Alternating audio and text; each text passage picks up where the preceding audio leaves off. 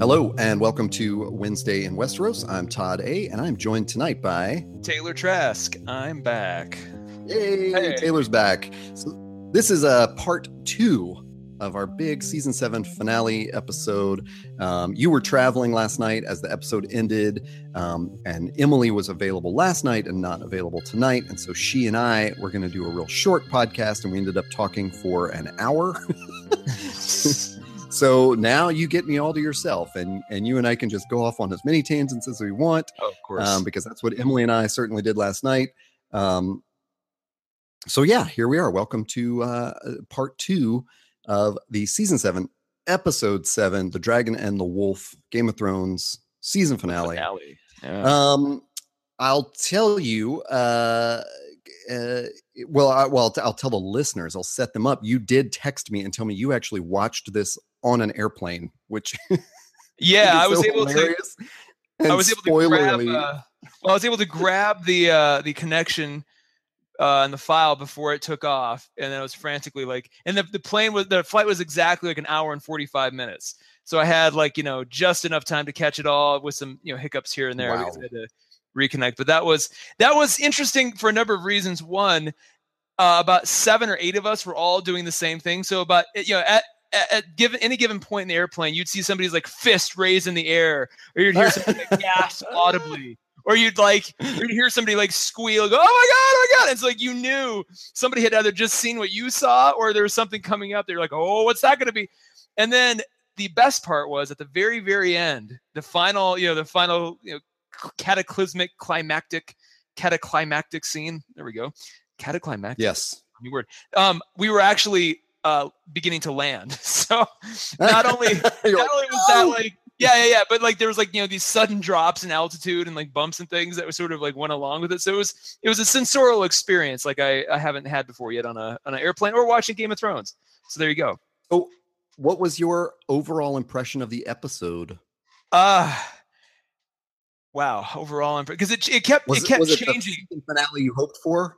Oh, it It kept was- changing. Yeah, great point. Yeah. Yeah, yeah, because like like like I as I was kind of auditing myself as it progressed, and at any given time I was either like you know elated, a little you know nervous, uh, like Right. uh, not nervous both for either the characters in the moment or for just like the showrunners like missing something pivotal that then uh, they're- they uh, you know they they clarified later. So it was it was a lot of that, and there was a lot of my mind drifting off to yet again. Oh God, is this like the Lost five se- or season five finale? Like, is this is this where you know, are they going to start just dropping whole chunks of stuff? So at, at the end of the day, when it was all said and done, I was very very uh, pleased with the Satisfied? satisfied. Yes, very satisfied. Okay.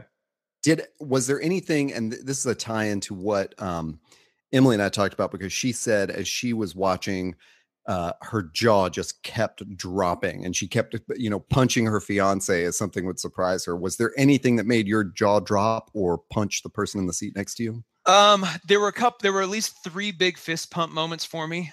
Um, and not Oh, the one, and, and none of them are the one, the one you. I mean, like everybody's gonna say, "Oh my god, that last scene, you must have loved it." I'm like, "Yeah, I loved it, but I expected it." So you know, it was more just me going, "Okay, good, well done, well done." Um, but the th- there were there were a couple scenes that just I was fist pumping in the air because I didn't. They sort of played with my expectations. The first and I'm actually I've got it on in the background while we're talking. It, th- this scene has actually just just started coincidentally. The first was when uh, the Hound brings out the demo zombie, and you know this is after you know uh, 30 almost 30 minutes of tense you know stares and you know uh, assumptions and waiting and blah blah blah. All of a sudden you know then they, they he brings it out finally and he opens it up up opens up the box and nothing happens. And I thought, oh fuck is either one of two things is now likely. Either that damn guard let it out like you know because remember like there was they they focused yeah. on that one guard like what's in there? And he's like i'll kill you and it's like hmm, like that just made me nervous. Like oh shit. Or the thing died uh this south Yeah. of the wall and it just and it, it wasn't gonna be just gonna be a big nothing burger.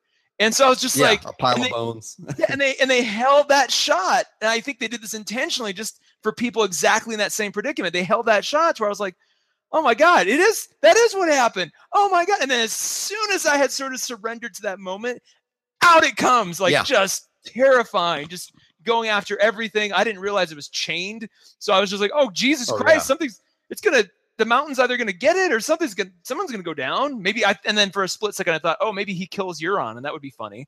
Um but it, you know instead it was chained so it was even more violent. And then then just the shot of everybody around the arena like Cersei looking at it and you can see Tyrion looking at Cersei and registering some kind of like you know her you know basically believing that fairy tales are true. Like you know these these monster stories are real. Um Yeah.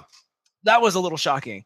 Uh and you know just kind of tense gasping jaw dropping kind of a moment. Um the other other two well yeah there's a, there's probably two others.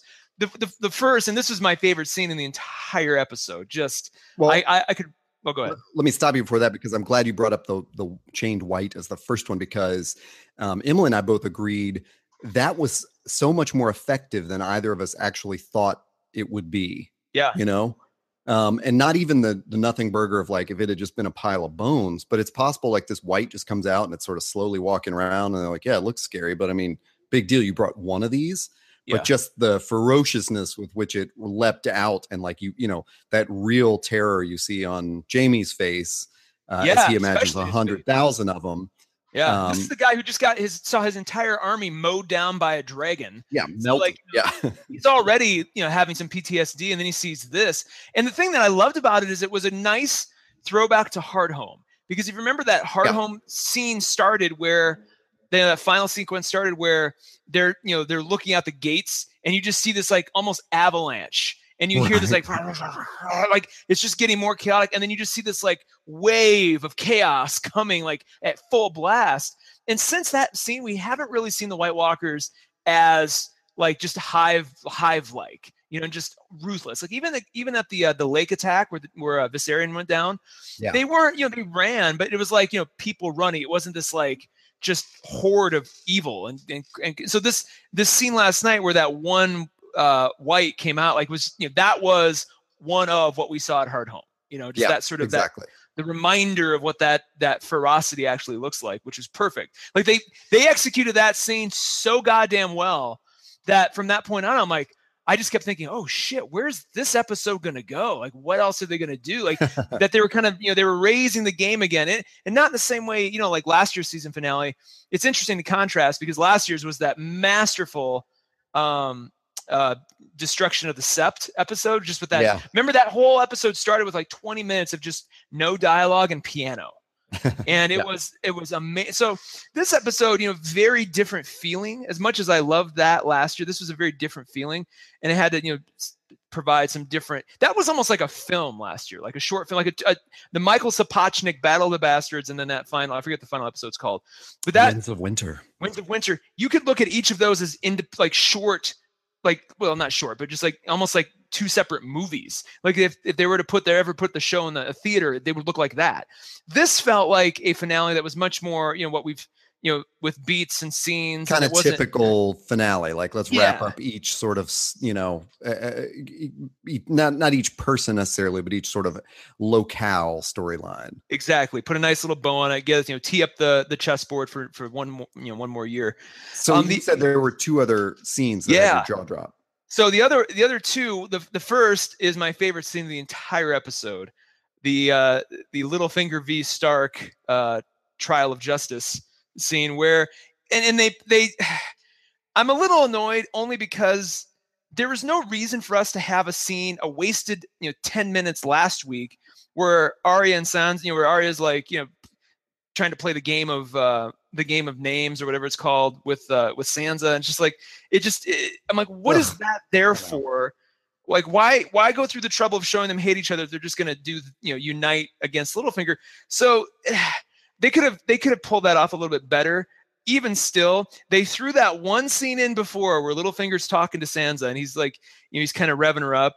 And in my mind I went oh god damn it. They are they're going to follow this to a stupid conclusion and they're going to make like you know politics in the north a thing next year. And oh christ. And so i was kind of just you know that's when my you know uh, my my auditing of the episode went into disappointment mode because I'm just like, you guys, oh no, no. And then it came back and they held this, you know, this whole um, you know, bit where Arya walks in, you know, the guards kind of approach her and then go back, just the whole song and dance. I was just like, oh Christ, are we really doing this? Like, I really thought that in my mind. I was, I, I had, I'd fallen for it. I was just like, are we really doing this? So when she turned and looked and said, Lord Baelish, and then uh, Aidan, uh, what's his name? Aidan, Aidan uh, Quinlan. Yeah, he does this like he does a jaw drop like I've never seen before, where he's like he's got his little smug smile, and his eyes kind of go big for a second, and then he it's almost like you visibly see it hit his like hit his brain and process through his cerebellum through his face, and it's the most amazing thing. From that moment on, I was just like I was in the in the plane like fist pumping in the air like giddy because I'm like okay and I should have known better. I should have known when they when I saw Bran had been wheeled out. You know, I I should have realized. Oh, okay, they wouldn't. He wouldn't just be hanging out to help accuse his sister. Like clearly he knows what's what. Yeah, you know. So there's got. I should have realized there's something else going on. But just to see the three Stark children united, you know, you know, their, their powers combined, uh, taking down the guy who basically was responsible for most of their strife. Like just that was such a cool goddamn moment and it was um uh, it was it, I had to rewatch it a couple times, but I, I don't know if you noticed. Arya was dressed either exactly like or similarly to Ned in the final episode when um, Littlefinger cornered him.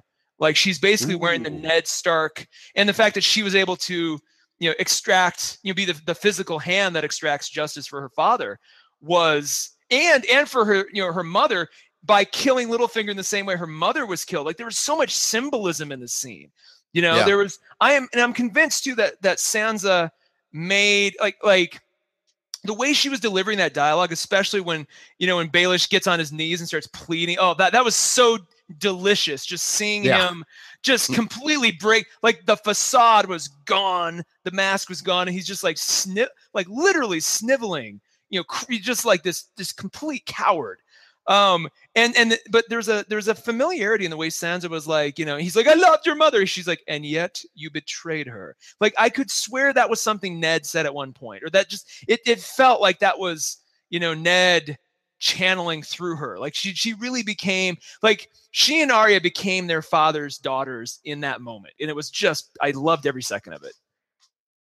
So that was my second. Yeah, it was uh uh yeah it was it was amazing i mean you know uh yeah emily and i definitely talked about what a what a good way to resolve that like as a trial in public um, yeah and then i like that you you bring up all the you know all the callbacks to the ned stark trial and and we talked about that a little bit as well and it yeah it was just it was very poetic um we very wished poetic. for sure that we had at least seen like maybe a scene of Sansa explaining to Arya that she had figured out Littlefinger's plot, or even maybe just a scene of Sansa figuring it out for herself or something. Because it, I mean, it really was her moment, you know. Yeah, but yeah. Uh, she was the she was kind of robbed of that just because there wasn't I don't know. That's yeah. my big deal. Is like I feel like this is a this is a thing you and I will talk about in a, another storytelling podcast or something where it's they could have they could have thing of like they, eh, they, want everything to be a surprise, you know. Yeah, yeah. And could, I, I, wish they would sort of actual show show us strategy, which has you know been my complaint all along this season. Like I would love to see the strategy and then see which one works. For um, me, I kind of so. I, as much as as I'm usually picky about that stuff, that was kind of erased for me as a concern just by the moment, but then also that nice little um, you know a period you know that coda scene where she and Arya are on the wall again, and yeah, it's it's almost like Arya has a little bit of fangirl in her for her sister. Like she's she's almost kind of uh, you, know, you can see the the pride in the way yeah. Maisie Williams is delivering that dialogue, like you know, you are the Lady of Winterfell. Like she's almost saying, like she's almost like got this big smile on her face, like you know, I had to be something else, and like you're you're awesome, sis. You know, just like there's that whole feeling that Sansa has actually earned that. Like, like as much as we griped about all the shit they were putting through her through her in in season five, um, was it five? Yeah, five was yeah. the the lost season. Um, as much as we, like that moment felt so much more powerful because we knew she had been through the wringer so many times. And Arya even name checks it. She's like, you know, I never could have survived what you did. And just like reminding us, like, yeah, Sansa's standing here after suffering quite a bit you know, and Yeah. maybe Arya couldn't have done it. Like just that whole scene played so well too. So then I was like, I was back. I was like, oh my god, this episode's so great again. Um, the uh, but the third the third one, um, and there was a lot of great moments, mind you, but some of them some of them were ones that I expected or you know at least knew they'd get to sooner than later. The other one that really kind of sh- that I fist pumped to was the uh, the scene where Theon gets his mojo back. I was gonna say where Theon what a- get where Hmm. Theon grows a pair, but that's that's not really. I mean, kind of in the context of the scene doesn't really play. Um, but he no he. Uh, I'm a. I'll tell you, I'm a sucker for Alfie Allen. Uh, basically like like redemption acting.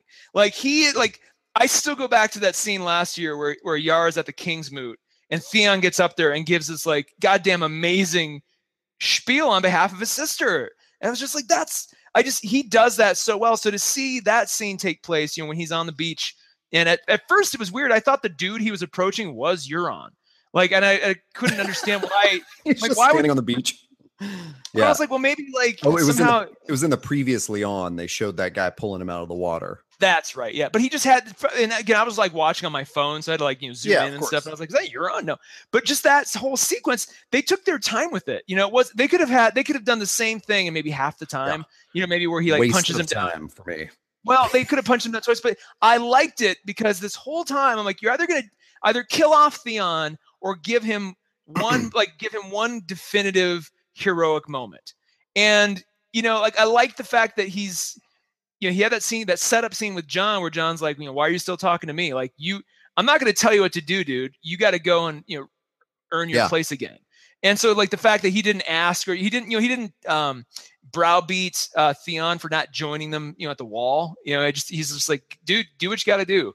And you know, and it was almost like a it- that was a very Ned Starkian moment too, right? Yeah. Just there was a lot of God. Ned's Ned's spirit was very present. Yeah. Um, Sure, and Jon, Jon, like you know, uh, being the honorable Stark in the beginning, who wouldn't lie to Cersei, um, yeah, yeah, and then having Sansa and Arya uh, walk through that whole trial and really lay out the evidence from season one that Ned was Yeah, pursuing, and then. I mean, yeah, you're right, like Ned's presence was huge, and you know, and Jon and Theon having that conversation in the hall, and basically both recognizing like neither of us are the child of uh, uh, Ned Stark. I guess Jon still thinks he is, but um, one's a bastard and one's a ward, and uh, they didn't have the privileges of the other Stark children. But Yeah. uh, yeah, they took. I don't know. I that's really surprising to hear you say that you were pumping your fist there. I mean, I you know, Theon could have disappeared last season. Uh, and I would have been fine with it. I'm I'm tired of his story. Tell his story in general. I, I, you know, I thought that was a huge waste of time to show him fighting that guy. And I, you know, in the middle of it, I was like, what if he just dies in the middle of this fight? And I thought, actually, no, no. At that point, that would have just been. It would have been. That dude's been through such tragic shit. Like we got to have. There has to be scenes like that, and even like uh, you know, this is kind of the, another reason I enjoyed that Littlefinger scene so much. They are the emotional uh balancing of everything we saw those characters put through. Like as as shitty as it was to see Ramsay Bolton torture Theon, like that was almost like an emotional debt we paid to the show. And the scene where he just beats the hell out of this other guy is is that you know that credit being paid back finally like okay it's restoring in us what it the show is giving us back what it took from us in season five And it's oh. like i just kind of felt like that that whole scene was that for me and again i just and part of part of it is just because like i said i really enjoy anytime alfie allen does anything heroic i just kind of I, I i well up a little bit because he just does he sells it for me. But then it's just like one final mission you know like these are the guys who were I, and I don't know if it was ever explained if some of them like went with Yara to rescue Theon at some point. I I, I assume maybe some of them were you know were her you know part of her longtime crew, but just like you know we owe her this. I didn't buy that either. Where they're like, hey, for Yara, I thought like, no, these, who, why do they care? You know, what's I think they were part of her crew. I think they were at some point they were. Yeah. lo- I mean, obviously they were loyal to her because when they escaped Euron, they all came along. Well, Um, it's it's also interesting to me that that we do see Alfie as or not Alfie Theon as. I mean, props to Alfie Allen, like he's uh, you know acted his ass off. Like it's Oh, totally. it's been incredible. But it's interesting that anyone has to me has any sympathy for him or sees like the like you mentioned like the traumatic things he's been through. I mean, he killed Maester Luwin. Yep. The kind old Meister who raised, you know, raised the Stark children. Basically, he killed Rodrik Cassel, the uh, Master of Arms there. Mm-hmm. Um, in Winterfell. He burned two children uh, and murdered them because Yep. they looked like Bran and Rickon. Uh, he's an awful, awful person, uh, and I don't, you know, I just kind of think. I, I, don't know. You know, it's sort of like the Kylo Ren redemption theories. Like, I don't know that Mm. anyone ever needs this person needs to be redeemed. Like, let them just live out a life and not hurt anybody else. And you know, Yeah. maybe that's enough. So I, I just don't have any sympathy for him. And um, someone else pointed out today, I saw like I think it's an article in the Daily Beast or something. Um, uh, you know, about how yeah, great. Uh, Theon's going to have another moment where a woman is the prop for him having like a redemption arc. You know, that was the whole problem. One of the major problems with the Sansa rape scene was like we saw it through Theon's eyes, and he gets to have the moment of like kind of snapping out of it. And it's not about Sansa. And now he's going to go rescue Yara, who you know, after Yara tried to rescue him and he refused, this family should have just forgotten about this guy. Yeah, yeah. So- yeah but i mean think about think about it this way like this is an exaggerated highly exaggerated version of what you see in real life families where like you know there's sometimes there's a son who's like the fuck up you know and try as he may and, and sometimes he may it may be intentional and then but Sure. like you know the family still loves him and he loves them and like they kind of keep co- recolliding and then you're breaking apart again and recolliding it's just like this it, it's this messy sloppy kind of thing that you sometimes see um you know in different towns different families I mean, generally, you hope that they haven't killed everybody Well, important that's what I mean. to Yeah, your no. family and burned a couple of innocent That's- children. that's but, why I meant like know. it's an exact. The show is clearly an exaggerated, highly exaggerated version of of those. But the s- but the the sort of the general emotions or sentiment, um, or narrative sentiment is still kind of you know still kind of present. So I don't. Maybe it's yeah. maybe if Well, I don't. I don't mean to like try to berate you out of your opinion. I'm. Oh, I'm no, no. Interested that that you're pumping your fist at that. It's cool to see what scenes in this episode elicited an emotional response from people because, I, you know, the whole. I thought the whole thing was great. Um, I did feel that it was. I had that feeling you had where it was like I- at times I thought, oh, this is going to be a very typical end of the season kind of thing where they start, you know, they kind of go from place to place and not wrap up storylines, but you know, move the characters to the next part of the chessboard or whatever. Um, but we just got some really good emotional Mhm. conversations there. Um, and uh Theon was one of them. So I, I can't I can't discount that as much as I dislike that character yeah. and I will say- sinks. the other thing, the other, yeah, The other thing I want to point out real quick, um, that you know, kind of not one of the obvious things, that first thirty minutes was, you know, basically all the summit, Yeah, yeah. and and I was, you know, I and I didn't cheat, I didn't look ahead or anything. Sometimes I do, just to, you know, so I was, I was completely pure. And after about, you know, once we passed like the thirty minute mark and we're still at the summit, I thought, okay, this entire episode's going to be this, and it's going to be like this like you know and i and i and not that i thought it was just gonna be boring but i'm like shit's gonna go down. Like she's got they're gonna come back or something's gonna and then the fact that nothing happened like there wasn't any kind of trickery there wasn't you know game Clegane didn't happen like none of the stuff that we all sort of Right. guessed at you know like none of that happened. Like she didn't like you know she, she didn't yell you know she didn't yell some password and like you know 100 lannister guards come in with like wildfire bombs or something you know, like none of that happened so it's just like it was a little once that once we passed that point and i'm like oh my god nothing's there's they're not going to twist this in any way interesting i got a little nervous i was like well what then what's the point of all this like where are we going so it, you know it Yeah, yeah. basically the summit gave us the stage to have a really great Tyrion Cersei scene. Um, you know, and a bunch of really good little smaller side scenes. Even the like, you know, the Brienne Hound scene was, you know, kind of fun. The fact that the Hound gave a little half smile, you know, when he, you know, when they were talking about Arya was really Yeah. interesting. I thought I was like, oh man, I, I want to see those two meet up again. Um, but like just you know the Tyrion Well, Cersei that- scene was great. Like I love, and that can only happen with like the summit as the backdrop, or the Yeah. Jaime Cersei scene later on. You know, just that was all predicated on that that backdrop. Well, I'll tell you uh, before we, we should definitely talk about Jaime Cersei because I want to get your impressions on that. But I did cheat in a major way this week. um, I was uh, uh, I was driving down. Um, uh, I was I was on a long drive last week. You know, back and forth in one night, and listened was listening to Storm of Spoilers, probably from the probably the latest episode. and what they've done this year is they've had two sections to their podcast. They've had the calm where they just sort of recap and they and they fill in some information maybe from books and there's no spoilers. Um, and then they have the storm and they spoil the shit out of things. And I don't know where they're getting their information from because it's not it's not like it used to be where it was just sort of a, a book discussion and how it related to the the show. Um, so they're using all every source that they can get, you know, set photos and interviews and rumors and uh, you know a, a lot of you know uh, unseemly stuff, I guess.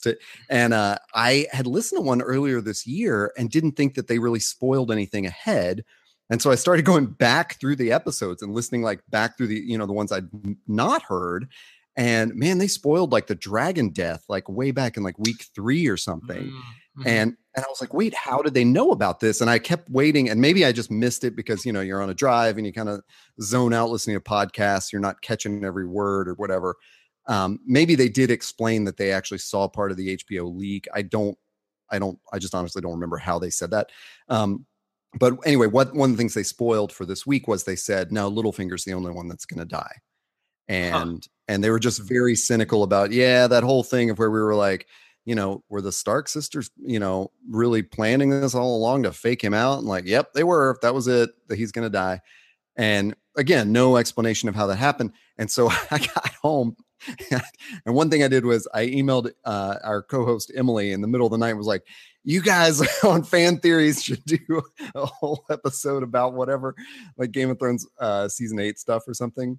And um, I didn't even remember doing that till she replied to it the next day, and I was like, "Oh, I, I didn't remember I sent you this."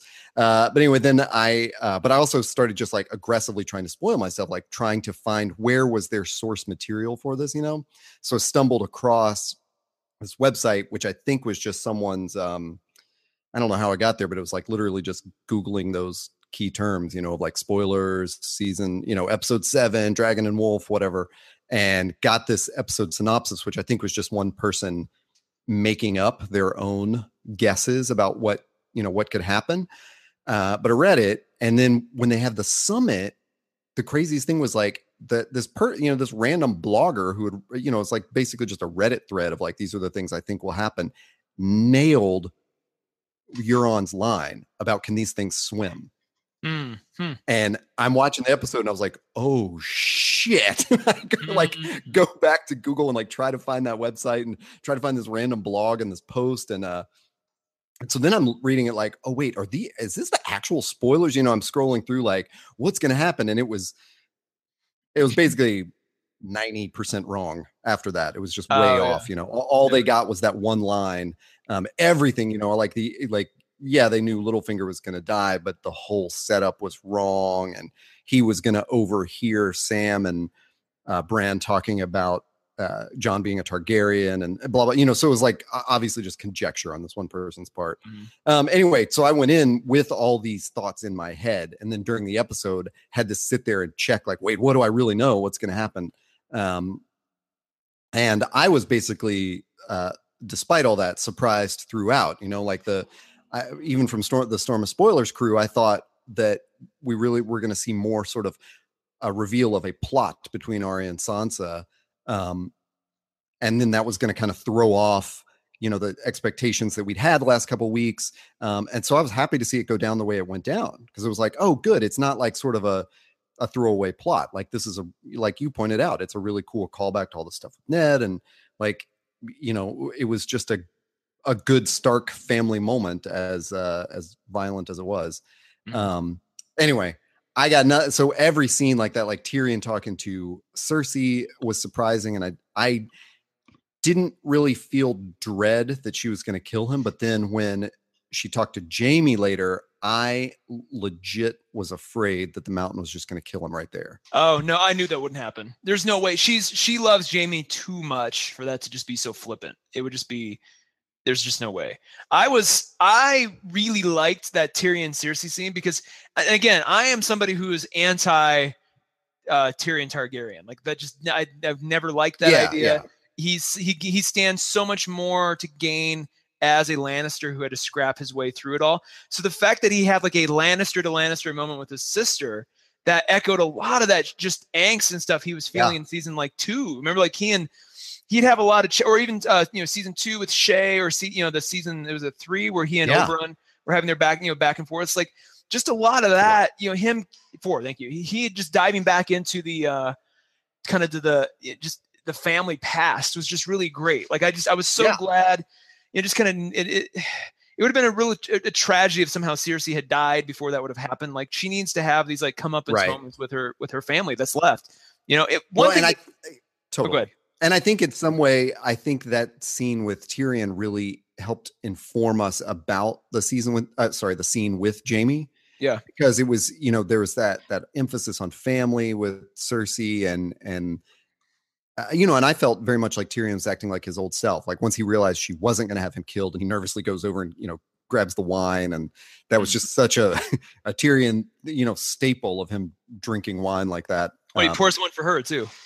Yeah, That was and uh um and we haven't really seen him drunk this season you know or Yeah. even last season so it was like a big deal like yeah he's he was you know terrified and i don't know so it was just great i thought to see those arcs of the lannister characters and i'm repeating myself from the episode i did with emily but with jaime you know it, it really felt like wow this is where these three have grown to in their you know in their individual stories and together so I, I i really liked it i mean we wouldn't have gotten that sort of thing if the three of them were in one room yeah, because no, would have no. clearly been on Cersei's side, intimidating Tyrion, Yep. um, and Tyrion would have been really defensive. And you know, this was just like each one of them had a several moments of vulnerability. You know, he calls out her pregnancy, uh, and you could see like she was kind of like felt vulnerable in that moment for for him recognizing that. I'm going to throw something at you. I don't know if you guys discussed it last night, but it felt like there was a little foreshadowing going on that her, if she is pregnant, it's going to be a, a dwarf and it may kill her, just like her mom. Whoa, that's Think about a that for just a second. crazy. Because, like, the scene, she was, scene she was having with Tyrion, he was, he he was says that, like I Yep. killed our mother, you know. Yep. He, and he was name checking just the fact he was comparing her to her, you know, to, to Tywin. You know, he was just a dick. Like there's all this stuff that we everything communicated in that scene we already knew. It's not like it was delivering any new information. What it was more important, I think it was more important that they had a you know an emotional scene between those two characters, but that it also kicked back up some of these points. That's like, hey, remember this, remember this. It's just like a, it was like a checklist scene. And usually you don't you only do a checklist scene if you are if you know if you want to call back to something and it, it makes a perfect little package for you know uh, uh last time on clip next season if they want to foreshadow that again right it just it's a nice little thread that if they ever wanted to tie it off and if you think about you know the Valonqar you know sort of prophecy um Yeah, and I forget the exact wording. You're gonna have to help me out on that. But like, it's, it's like the younger sibling or the younger brother. Like it, it- you could almost make the stretch or make the leap that you know the younger brother, uh, Tyrion, like because he is a dwarf, like her baby will be a dwarf and will kill her in the birthing process. Like that just it seems, and it's like poetic justice too, right? It just kind of seems like after all her hating of Tyrion and her you know wanting wanted love of this this child it'd be amazing if it you know was basically like another Tyrion. And then Tyrion had to raise it. You know Tyrion became the surrogate father because Jaime and Cersei were dead. I mean Well, uh, I, and again, I don't remember if it came from the, uh, uh, you know, from blog or Reddit posts I read, or I don't think it was on Storm of Spoilers. But I was the only other thing I thought would come true in the episode from one of the spoilers I read was I really thought it would end with a scene of Cersei like clutching her belly and and blood pooling on the floor, and it's confirmed like miscarriage. You know, like Jaime rides off, and all of a sudden she collapses. that would Um, have been cool so, which is funny because I now that I say that, I realize like, oh, there were some other really accurate predictions in one of those things, and I just, man, I just don't know how people come up with that. It- it's sort of like if you read the HBO leaks, you it seems like you would know exactly what would happen. How did anyone get it partially wrong?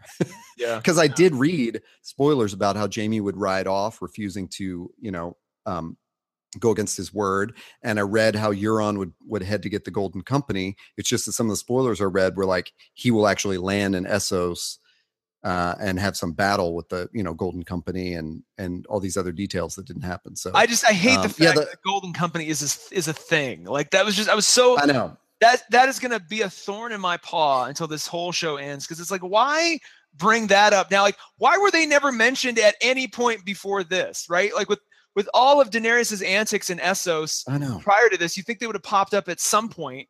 You know, like, hey, Yeah. we're gonna get the gold. Like, yeah, the Slavers Bay people could have been like, we're gonna hire the Golden Company. Like, why not then? Like, why is this suddenly a, a thing now when it's just like the lowest possible stake on the board? Like, nobody cares. Nobody gives a shit.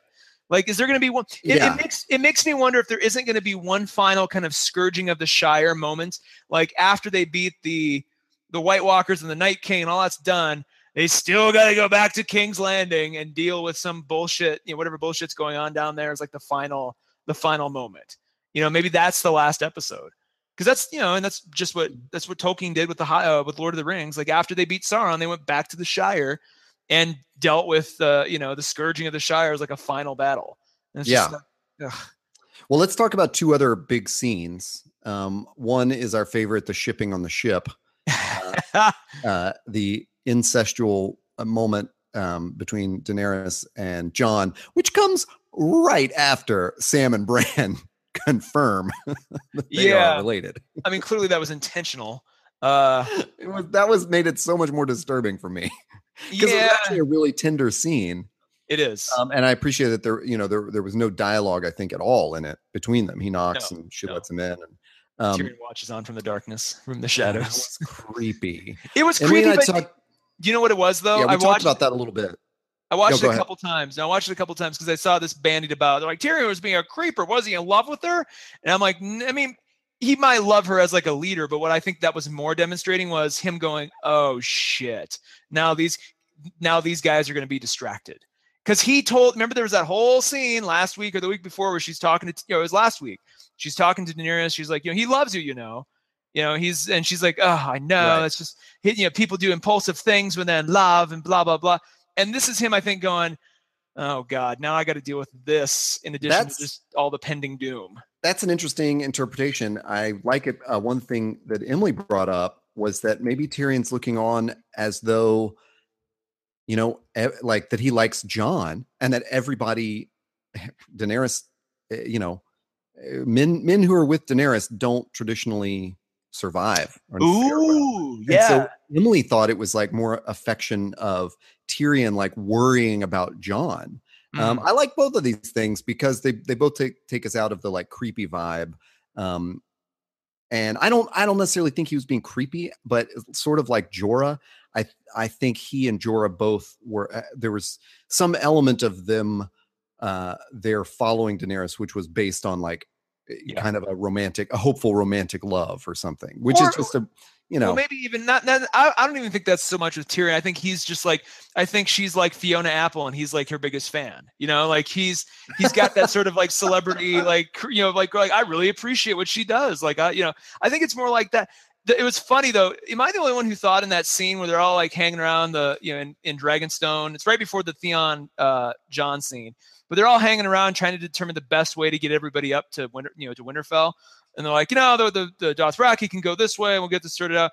And then they're like, okay, so Daenerys, you're gonna ride in on your dragons, right? And and the whole thing was like just one giant subtext sandwich of everybody going, okay, we know these two are gonna fuck. How can we get her to go up there so that they don't fuck? Because like even Jorah, the way he was talking, he's like, yes, but I mean, it was it was like a Monty Python sketch, right? It was it's like, like, your like- it's like your Jorah's like- friends trying to trying to keep the two separated like oh, Yes! she's bad for him we gotta we gotta keep these two apart we're hey you go in my car i'm yes, gonna go yes, i'm gonna drive her uh, That is the exactly, and it was even like, and, and it was even more apparent when like Jorah's like, "Well, don't you think you should be riding your dragons?" yeah. yeah. And she's like, and then it, and uh, then, then, there's a cut to Jorah's face right when she's Well, like no i'm not conquering the north i'm i'm rescuing it and it But, cuts like, to Jorah like oh boy yeah, yeah, but Jon's the one who cuts him off and going, "No, no, no, you need to uh, get there in person so that they Yeah. know."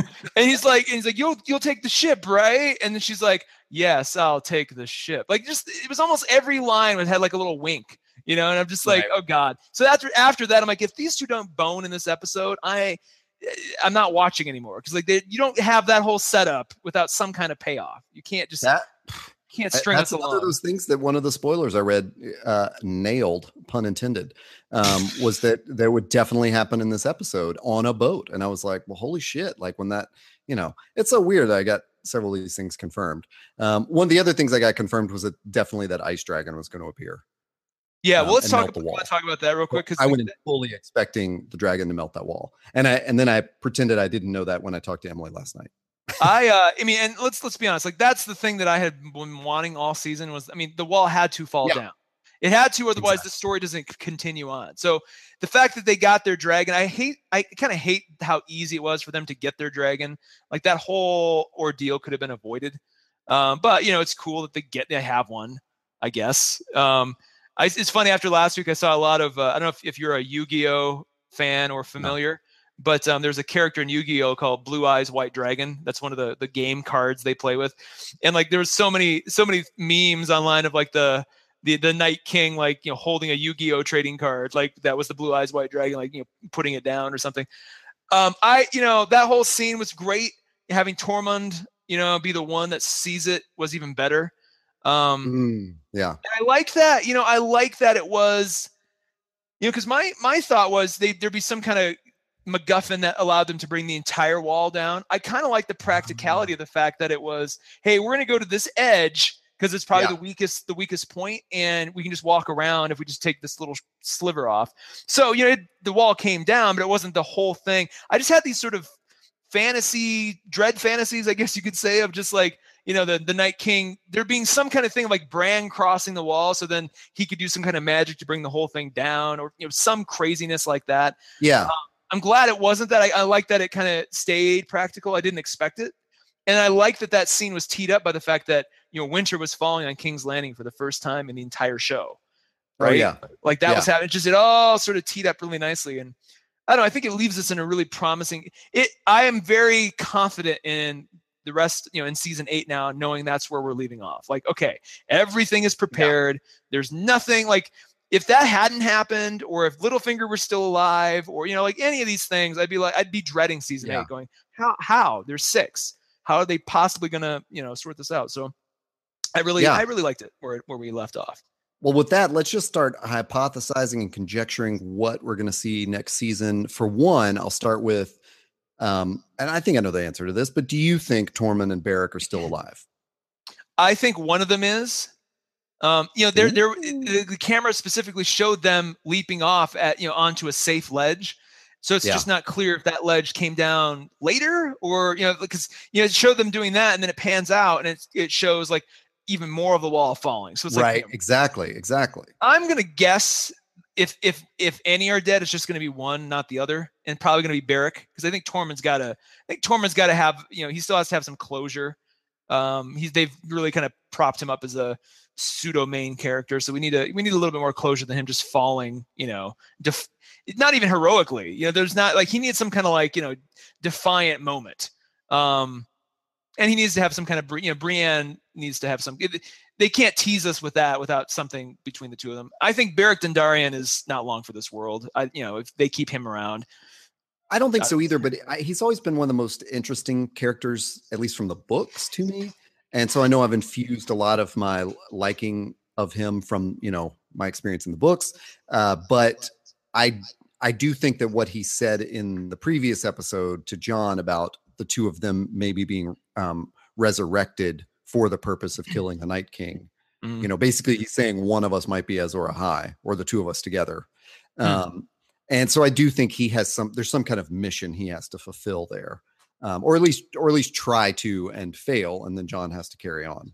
He's kind of like he's kind of like you know when there's one too many rappers on a track you know one too many mcs and you're just like oh man. There's like i like you all but there's just too many of you. Like you the, the ones you know the ones on the edges need to kind of step aside. He's almost like that where like in any other story he'd be a i'd love his character to death you know if they could focus on him more you know either as a main character as you know give him a little bit Uh-huh. more meat to run with but it's almost like he showed up after they'd already introduced all these badass characters like you can't give us davos seaworth and then expect Beric Dondarrion to also like you know get enough time to to matter.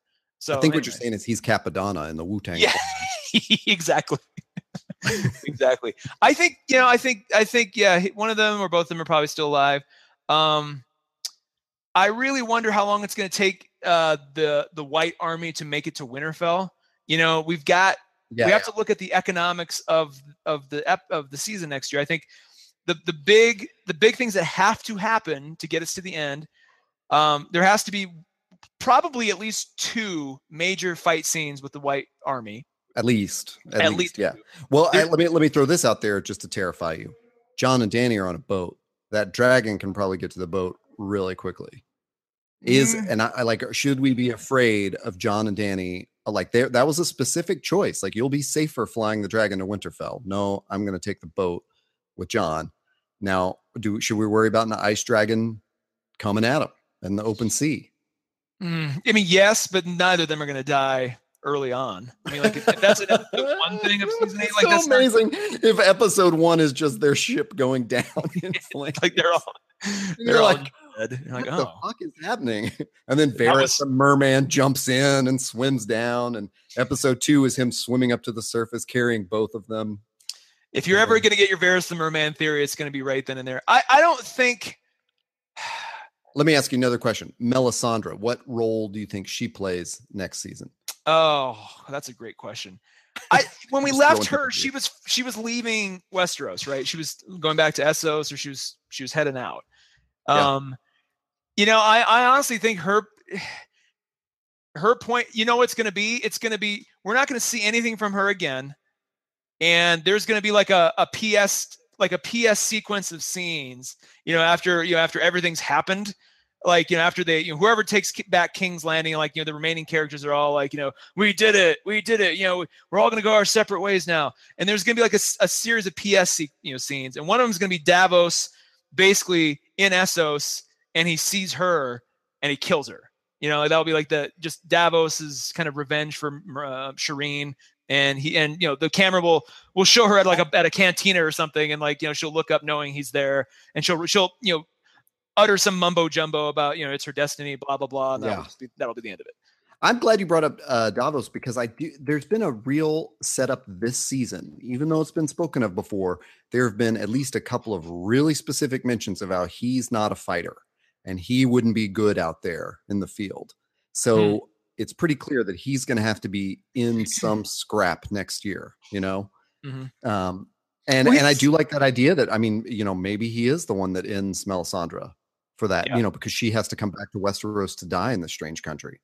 Um, Oh, she's not from and Westeros. then and so, right, right. She's from Oh, that's Shy, That's right. and so she says that to Varys, like you know, like Yeah. you, I have to die in this strange country, and so you know, there, I, I, I, on one hand, like how much weight do we put in these prophecies? Uh, you know, because carrying them out just seems way too typical for the show, like way too predictable well, or I think prophecies but some like of it, that, I think, prophecies like yeah. that, though. I mean, they're not. There's not going to be some big, huge thing. It's it's going to be a quick little like ta-da. Like it's it's not going to Yeah. be paid off in some major way. Right, right, right. It, it, she, it just kind of comes true when they when they It- both yeah, die. Yeah. What about uh, uh Jorah? I don't think he he makes it to the end. If Jorah Um, is not Azor Ahai, um, which is still out there, that's still because you got to ask yourself why is he still around? Like that's that's the only reason I keep bringing that up. Like why is he still here? By all rights, by all by the gods of storytelling, he should have gone down with Dragon Scale. Like that should have been his end. You know, he sees her one more time and he goes off, and then you just you think he just became a crazy dragon scale zombie or something. So he's still around. He's still, you know, I'm hoping we get a scene where Lady Mormont dresses him down. I can't wait.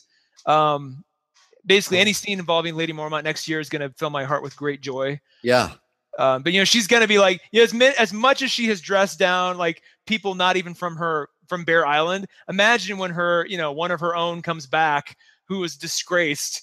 Like, I can't wait for that. I think you know, it, the temptation is to give Iain Glen like a a you know hero's goodbye because he's such a you know deb, you know dashing kind of figure. But I there are so many characters like that. I don't know what you do with him. Like it's Right. it's again, it's almost like too many MCs. It's like okay, we've got all these characters that everybody have you know over seven years people have grown to love and, and admire. We, some of them are just going to die. There's not going to be anything to it other than bye. You know, like it- you're just going to have to. That's just going to have to happen. There can't be like this crazy twist. Well, you know, and it's almost like at this point, um, singling out some of this cast for for a death on the show is almost like uh, makes them more worthy. You know, it's Mhm. sort of like we're almost going to forget. We're going to remember the heroes and uh, and the and the ones who didn't make it, and the, the other sort of tier of survivors, we're not even going to remember. You know, like if meera makes it to the end, it's just who will even know. Um, You know what? Oh, but there's a good point. Like meera I mean, meera went back home. I don't know if home is between Winterfell and Eastwatch, but if it is, I can't wait to see no, a no. Meera, Meera zombie. Oh, I believe it's south. It's I think it's uh, I think it's south of Winterfell, but that's a good question. Yeah. Um, and I will once again Google map of Westeros, and we'll see if it's an actual uh, real one. I mean, you think about that though. They've they've they have put themselves. They have not painted themselves into a corner. They have a lot of toys to play with and a lot of possibilities, which for a writer is one of the best places to be in. Now, can they do it all in six episodes? They're definitely gonna have to leave some some things on on the table. You know, there's just you're gonna have to. Um, so like I would say two White Walker battles. I'm gonna I'm gonna suggest that there is uh, at some point, probably after they beat the White Walkers, there's going to be a King's Landing, you know, conquest episode. Um, so that that's three episodes basically right there.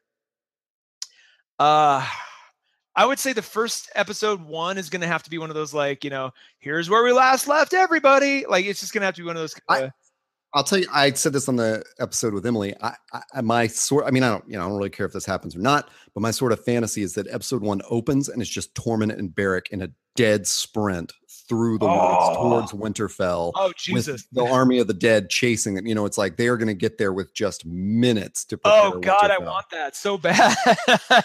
I I'll oh, tell you one of in addition to um Viserion attacking the boat that Jon and Daenerys are on. God, I, really I mean, I, sh- I I certainly hoping that I, I certainly hope that when we open up uh Jon and Daenerys, everyone is at Winterfell. You know, Yeah. like I don't know that I need any more stage setting there. I get it. they're getting off the Um, boat.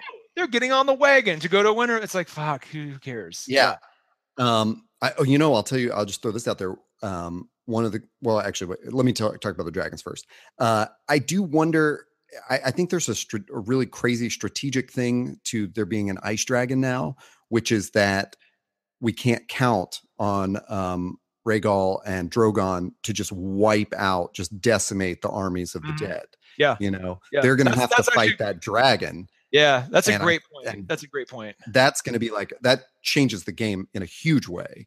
Well, it's going to Um, give us it's going to give us that killer moment that we all we, we know we're going to get where one dragon's fire you know, goes against another dragon's ice fire. And It's going to be like that poster moment where it's like you know the the Harry Potter Voldemort wands battling you know stream yeah, you know, yeah. streams Wonder Woman and uh and uh Ares like Yeah, yeah. shooting at each other, that kind of Yeah, thing. exactly. Like, that's Um, incredible to see.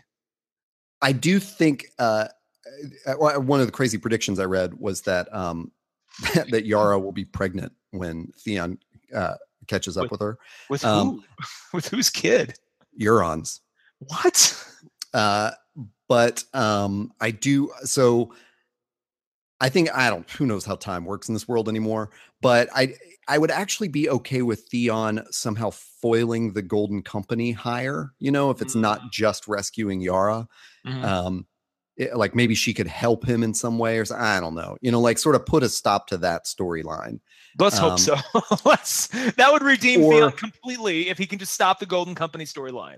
Like Or you, You know, as, as Emily pointed out, yeah, they've uh, Emily pointed out they've never broken a contract. What if this is the one time they break a contract because they get over there and they see what's going on mm, and they side with the living, basically, you know. mhm, mhm. Um, this is crazy speculation at this point, and you and I traded several fan theories uh, uh, yesterday afternoon. I was texting you about some crazy stuff I'd read about the Night King being Azor Ahai, um, or Euron being the Valonqar who eventually strangles Cersei. I, I like do- that a lot. I like I do think that redeems his role on the show. Yeah, yeah. Um, and uh, uh, Meera and the uh, the Cranagmid possibly uh, uh, being um, uh, related to the children of the forest somehow. Meera and the what? Uh, I thought uh, her her like family is called the Crannogmen. oh, Um, did I know that? and and there's all this like weird mysterious kind of stuff about how they live and their their castle never seems to be in the same place and uh, you know things like that and so oh, um it's either like floating on an you know on an island or something like floating on something in the middle of uh, a body of water or something like that i don't know it's very weird and i don't remember any of it. it's been years since i've read any of these books but um I don't. I, I think Meera's gone. I think we walk. Yeah, we yeah, watch her off the stage. I don't think they're going to bring any of that stuff in. Um, I there was a lot of efficiency this year in, um, you know, there's that line. Uh, maybe it was in last week's episode. If that was the episode, no, a couple weeks ago when um when uh, Daenerys burned uh, the Tarlys, uh, uh, where Tyrion is like, "You've already wiped out one great house, or one great house has already been wiped off of Westeros," and he's talking about the uh, the Tyrells, Mhm. but uh, the Freys are also gone. So Yep. there's been this great efficiency of like they're wiping out entire houses. You know, like the Mhm. Dornish just don't matter anymore. The uh, the Tyrells don't matter. The um, Freys are gone. So it's you know it- it's pretty cleared out there. Uh, so I it's it's kind of hard to. I mean, there's a ton of pieces in motion. I I I don't think there's any like surprises we're going to get except for does the Well, Golden like- Company appear and do, who do they actually fight I for? do like that Cersei's Uh, still alive to fight another day. It would have been sort of I, yeah, as much as I kind of thought they would clear her off the board before season eight. I like that they didn't because it would it would just it'd be too easy for it to be like you know this sort of omnipotent evil force um, versus everybody. You kind of need the drama and the intrigue of Cersei still trying to pull whatever batshit crazy you know until it's it fits her character to be basically until the bitter end. She's gonna keep trying Yeah. anything she can try you know just to like i like that that's we as the audience aren't given an easy out, out there like it's going to be into the bitter bitter end Yeah, uh, that's as good a place as any for us to wrap up. Is there anything else you would like to add to this this coverage of this show? Uh only This- this only that uh miguel sapochnik is being tapped uh by all reports to direct at least two episodes next year so i cannot wait for that Well, and we say next year, but we just mean next season because next might be season which yeah you're right years. it could be freaking 2019 before we God, it get could it be 2020. This could be the worst. If we have another, I just I'm not even gonna say it out loud. Let's just let's get this out as soon as possible. Game of Thrones people. Well, uh, be Chop, careful. chop. Be careful. I would rather. I would rather they if if it's like Miguel Sapochnik, epic levels of you know like that level of an episode. I would rather them take if they have to shoot six 90 minute movies and really try. Like I'd rather wait until 2020 and get like just home run after home run than a sort of half-hearted, rushed end product. That's what uh, Joe Robinson says on uh, Storm Yeah. of Spoilers, and I disagree. I just want it to be over. All right. Um, I'm going to make a, a, a big plug because we are releasing this, um, or the week we are releasing this, there is a brand new episode of Fan Theories, which our co host on Wednesday in Westeros, Emily Kelly, hosts with her fiance Peter. Uh, they talk about crazy fan theories um, all over the geeky world. And oh, this week's, I should have written this down, but they are covering um, all fall previews. They're covering uh, Ragnarok and Blade Runner and Justice League and one more that I forgot. I'm so sorry. Um, but that episode is out now, and you can find it at findusthere.org. Um, you can also search for Fan Theories podcast on iTunes and Google Play and Stitcher and uh, SoundCloud. And um, what's that .fm one that we're on that I always forget about? No, Um, I don't know. there's some pod something dot fm whatever ever anywhere you find podcasts search for fan theories. Also search for wednesday in westeros. Um, we don't know what we're going to do in the off season. Um, so you should also look for the todd and taylor show which uh, taylor and i host and that is all on findusthere.org taylor where can people find you if they want to talk with you about uh, daenerys's pregnancy Uh, I will be taking pregnancy questions at uh, Taylor Trask on Twitter, T A Y L O R T R A S K. And you, sir? I am at Hey Todd A on Twitter, and all of our podcasts are at Find Us There on every social network. So please go find all that stuff. Um, rewatch the season and re-listen to the podcasts. I think Yeah. you'll be very entertained. We're so happy to have Emily join us all season long. Absolutely. Yeah, it's been uh, it's been a great season. I think we all feel satisfied at the end of this season, which is not a thing we're used to with Game of Thrones. Right. Certainly after uh, past seasons. I mean, last year I was pretty satisfied. You know, that was a killer, yeah, yeah. killer ending. But this was like, you know, we got some, we got some meat with our potatoes this time. So it was, it was, It was uh, good. yeah. Well, until I speak with you again, Taylor, seven blessings. And Azora, hi to you, sir.